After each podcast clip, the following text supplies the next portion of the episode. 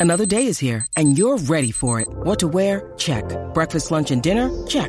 Planning for what's next and how to save for it? That's where Bank of America can help. For your financial to-dos, Bank of America has experts ready to help get you closer to your goals. Get started at one of our local financial centers or 24-7 in our mobile banking app. Find a location near you at bankofamerica.com slash talk to us. What would you like the power to do? Mobile banking requires downloading the app and is only available for select devices. Message and data rates may apply. Bank of America and a member FDIC. Welcome back, everyone. Thanks for joining. In today's episode, we have the stock market continuing to fall. In fact, if we look at the major indexes, the S&P 500 is down, the Dow Jones is down, and the QQQ, those tech companies, are down a lot. It's down 2.39% today, and it continues to trend downward. I'm going to be going over my thoughts on this, what to do in this type of situation when we think the market might be heading into a downtrend. Now, we also have some news that M1 Finance, the brokerage I use, is launching a new credit card called the Owner's Rewards Card. And in this episode, I'll be giving you my initial impression of this card. But we also have the main subject I want to go over today, which is the stock market is totally rigged. That's the honest truth. There's no way to sugarcoat it. The stock market is unfair. And in this episode, I'm going to be highlighting what I believe is the most egregious examples of the stock market being unfair and if there's anything we can do about it. So, we have a lot to jump into. We're going to be going over all of that in this episode. And as always, if you like this type of content, you can help me out for free by hitting the thumbs up button. Okay, now let's go ahead and jump right in. Let's first talk about the stock market trading down today. My portfolio, as of right now, is down 1.42%, around $4,300. Seems like a lot of money, but the portfolio can trade around this much from day to day. Some days it will be up 2%, sometimes it will be down 1.4%. Over the past 30 days, we're in a bit of a downtrend. My portfolio is down 5.56% or $17,400. That's a lot of money, but keep in mind, this can turn around very quickly. There's days where the portfolio can go up 2% or weeks where it can go up 6%. That could happen very easily in the future. So I'm not all that concerned about my portfolio because I invest in companies that I believe have good valuations, strong fundamentals, and ample upside. So I don't have to worry about market sell offs. If we look at the specific type of companies that are selling off, a lot of them are companies that have lofty valuations, companies trading at high multiples. For instance, Vici Properties is trading at a very low multiple. This company is down 0.89%. So it is in the red, it's not in the green, but right now this stock isn't falling nearly as much as companies that have higher multiples. Apple, for instance, is down 2.5% today. It's below 139 a share, so this company has came down quite a bit over the past couple of weeks. Microsoft is down 2.63%. This is another one that's been selling off over the past couple days. Meanwhile, the oil companies like ExxonMobil are in the green today. While everything is selling off, the oil companies and commodity driven businesses are in the green. JP Morgan is also pretty flat right now. This has held up better during this sell off than other companies. And Facebook is selling off big today, down 5.17%. And just in the past 30 days, this company's down 15%. That's a huge sell off for Facebook it's trading at a pretty reasonable valuation, in my opinion. It's trading at a 23 PE ratio. But Facebook is facing a few additional issues outside of the broader market sell off. Of course, they're being sued by the FTC for being a monopoly, and their website right now is currently down. So, overall, almost the entire stock market, aside from utilities and energy, is in the red today. So if you have a normal balanced portfolio, yours is likely in the red as well. And what do we do in situations like this? At least what am I doing? I'm not doing much. I'm investing in companies that I think offer good value, and I'm holding on to my companies as they work for me and produce more and more dividends for me every single day that I can reinvest back into my portfolio. I had a record breaking month in September on the amount of dividends that I was paid. I was paid $638 in dividends last month. That is way beyond what I've been paid in the past. So, as these companies trade down, their fundamentals are fine. All of them are still generating dividends, they're paying out their shareholders, they're growing their business, and I'm not concerned if the prices come down. For me, that's a buying opportunity. Now, moving on, I want to jump into some news. M1 Finance, the brokerage that I use, reached out to me and they wanted to sponsor an episode because they're releasing a new Visa signature credit card called the Owner's Rewards Card. So I'm going to go over what makes this credit card somewhat unique and how I plan on personally using it. It seems that the entire premise of the owner's rewards card is to further incentivize us to be invested in companies that we're already spending money at. In fact, you only get the specific rewards for these companies if you currently own some stock in that company in an eligible M1 Invest account. So there's four tiers of cashback rewards. Now, this top tier is a 10% cashback tier. The list of companies in this tier is actually a lot more impressive than I thought it would be. I thought they would have just a few companies like Netflix, but they have 16 different companies, many of which I have monthly subscriptions to, like Netflix, Spotify, and Adobe. For Adobe alone, I pay $50 a month for my Adobe suite to do all the editing and Photoshop for my videos. If I own Adobe stock, which I do in my growth portfolio, and I use this credit card, I will get 10% back on what I spend on that subscription. So that's pretty good, far better than what I'm getting from my current card. Now, the next tier is the 5% cashback tier. This tier has a lot of major airlines, popular food places like Chipotle, Domino's, Starbucks. Now I can already tell I'm going to want to buy a little bit of these companies to get the rewards. They also have some other huge brands like Nike, Etsy, TJ Maxx. I think that it's pretty crazy that you can get 5% back on Nike with the card. Now, the 2.5% category is actually the one that I'm the most impressed with. They're giving back 2.5% on Apple, Audible, Twitch, and Costco. Just Costco alone will make it worth it for me to use this card. Even the Costco card only gives back 2%. So this one is a better rewards card for Costco than the Costco card. They also include in this tier Home Depot, Lowe's, Target, DoorDash, and a bunch more food joints, more streaming services like HBO, and so on. And I actually like the concept of the card. In order to get these rewards, you have to own a little stock in these companies. They made the minimum just having ownership. So even $10 will count, but the concept is what is important. If you're spending money at these companies, it's probably good to be an owner of them, and that's what they're trying to incentivize. And then outside of these specific tiers, the baseline reward for everything else is 1.5%, which I think is pretty competitive. So I have to be honest, when I first heard about the M1 credit card, I was a bit skeptical of how competitive it would be. There are so many cards to choose from, but this one is actually far better than I anticipated. It seems to be highly competitive. Now, you're eligible to apply for the card if you're already an M1 Plus member, and the annual fee is waived as long as you are an M1 Plus member you have to be an M1 Plus member to apply for this card. If you become an M1 Plus member, then you get the card, then you cancel your M1 Plus membership, you'll have to pay a yearly fee of $95 to keep using the card. So, in my opinion, it's really only worth it to have if you're actively using M1 Finance and already in their ecosystem. So, that's my initial impressions on the card. I plan on getting it and using it, and I'll give you more thorough review down the road in a couple months when I've had the chance to really use it. But so far, I'm very intrigued. Now, moving on, let's go ahead and jump into the main story here, which is the stock market in many cases is unfair. We've seen little examples here and there of the stock market being rigged. For instance, in March of 2020, four US senators went into a private briefing about the coronavirus, and they were briefed with a lot of confidential information that the general public was unaware of. Well, after that briefing, these four senators went quickly to their brokerages and sold out of a lot of stock right before the huge downturn in the US. The actions of these senators was met with public outrage and disgust, but outside of that public backlash, not much has happened. There's an ethics probe going on where they're looking at it, but the senators haven't been met with any real consequences. So far, they just got away with selling off of information that was private. So we've all seen examples of this time and time again of some people operating off of information that other people don't have, and in most cases in very unfair ways.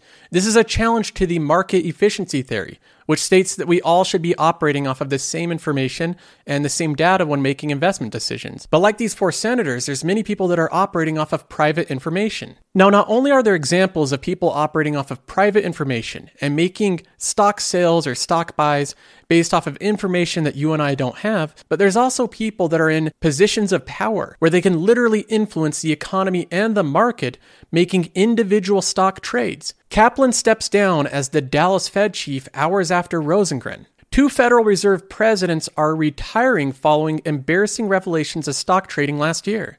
That is the big consequence that these guys face. They are presidents in the Federal Reserve, knowing and controlling Fed policy, and their big punishment when this gets revealed to the public is I'm a little bit embarrassed, I'm going to retire now. That's their big punishment. Now, the two Fed presidents are not the only examples of people in positions of power that are controlling economic levers that are also trading stocks.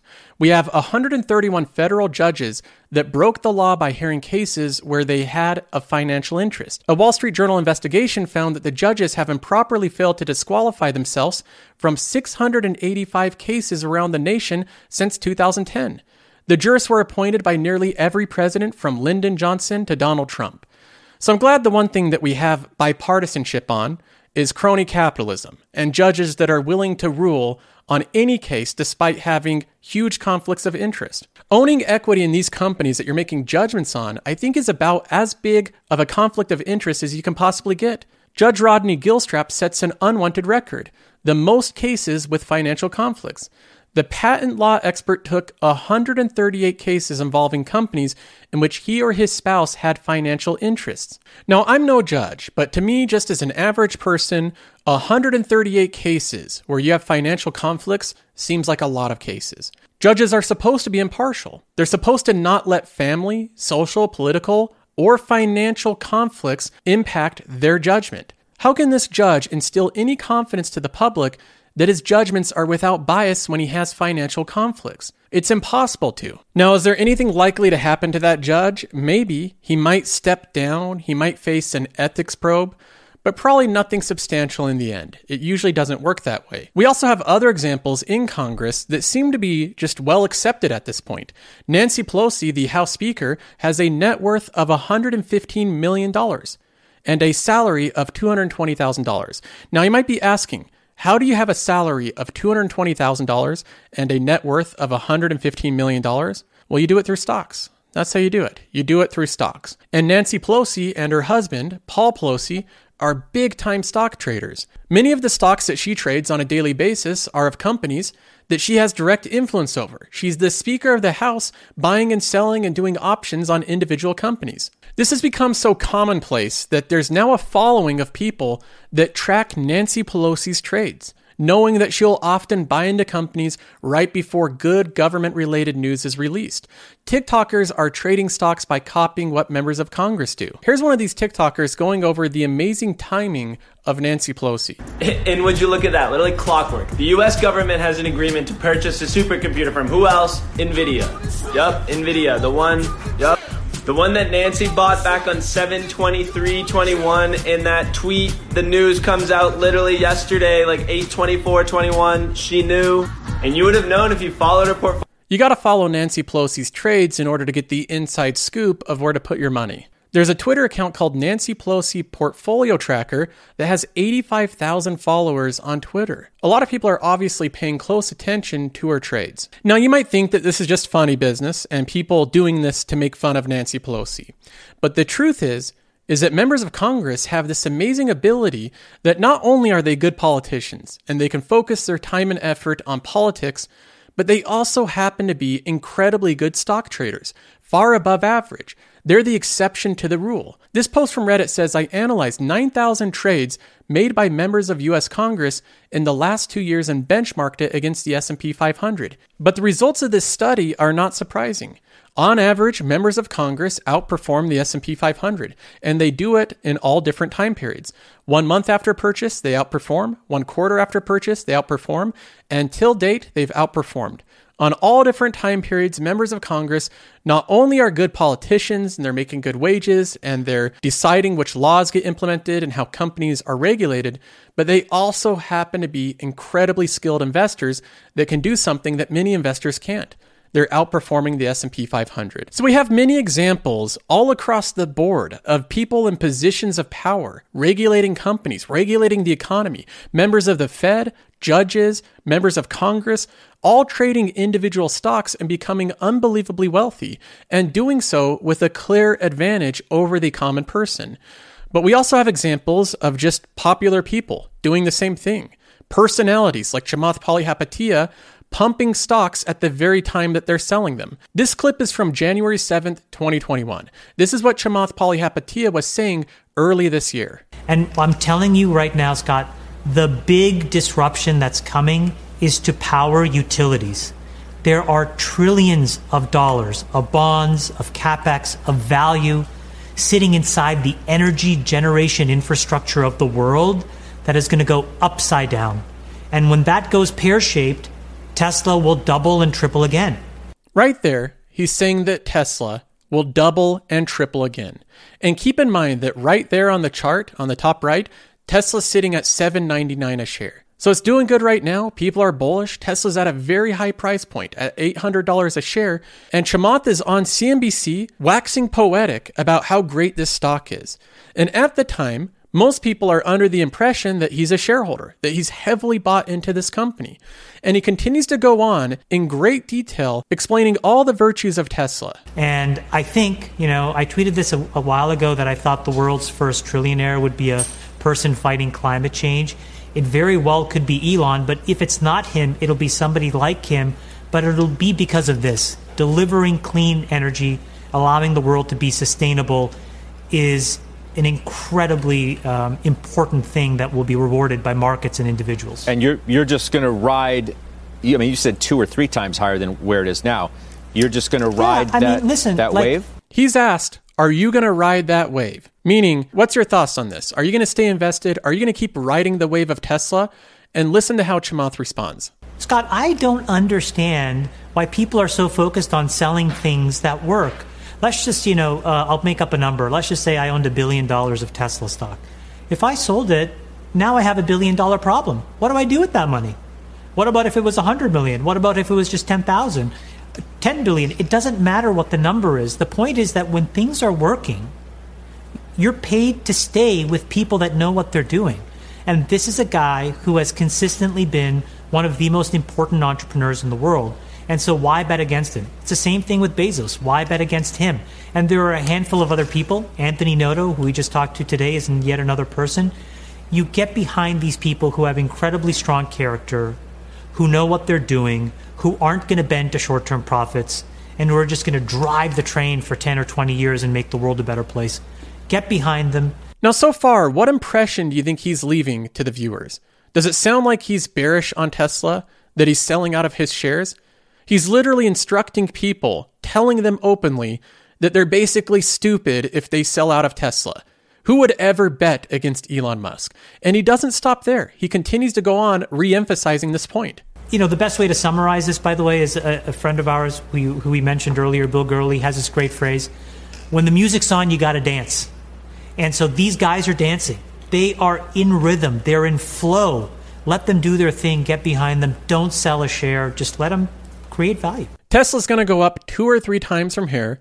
Get behind Elon Musk. They're dancing right now, they're in motion. Don't sell a single share, just let them do their thing. Now, here's an interview with Chamath, the very same person, just one week ago. You still have a sizable stock position in Tesla? No. You sold it? Yeah. When? Now, Chamath says that he sold out of all of his Tesla. And in and of itself, that would be fine. You can own companies and be bullish on them, and then later down the road, change your mind. In fact, most good investors do that from time to time. You buy into companies, you're excited about them, you're excited about all the possibilities, but then you end up changing your mind as new information comes to light and your thesis down the road starts to change. But the big issue I want to highlight with what Chamath says is the timeline of when he was selling his Tesla shares. Uh, over the last few years, we've sort of you know, not last few years, like really in the last year or so, particularly, you know, the prices allowed me to, again, surprised to hear you say. He says he sold over the last year or so, or right when he was making that interview, instructing other people to do the precise opposite of what he himself was doing. Tesla's going to go up three times. Why would you ever sell Tesla? Why would you ever bet against Elon Musk? Never sell a share. These people are dancing and they're in motion. Why would you ever want to sell your stock right now? That's what he was saying to the public the beginning of this year while he was exiting his position in Tesla. Now, is Chamath going to face any type of real consequences for pumping a stock at the same time that he was exiting the position? Probably not. Few people do. The most that he's probably going to face is a little bit of criticism and a little backlash from the public. But other than that, he's free to go back on CNBC and boost the next big stock that's going to go up three times in price while he's secretly selling all of his shares in. Now, the unfortunate truth is, there's many more examples of how unfair the stock market is. We're not on level ground here. We're not on a level playing field. There's many people that have unfair advantages in the stock market, and in many cases they use those advantages no matter how unethical or even in some cases illegal it is. And for the most part, from what I see, very few of them ever face any real consequences. And so this is likely to continue on until they do. From Bloomberg, they say new research shows that insider trading is everywhere and so far, no one seems to care. That is the situation right now. Now, having said all of that, even after highlighting the many flaws and the different ways that the stock market is rigged, I'm still investing in it. I still believe that after all of that, it's still the best way to grow long term wealth. So I'm not suggesting to avoid the stock market. I'm not avoiding it. I continue to invest and I'll be showing my performance every single week, but I'd leave you with some form of a warning to be careful who you listen to. There's frankly a lot of BS online. There's a lot of people that come on CNBC and they say that the world's going to hell while they have puts on the stock market. There's people that say that Tesla's going to triple while they're selling their shares. There's a lot of people that don't have your best interests at heart. They do the opposite of what they say. So keep that in mind when you're listening to people talk about investments. Not all of them share their portfolios. In fact, in my experience, very few do. That's all for this episode. I'll see you all next time.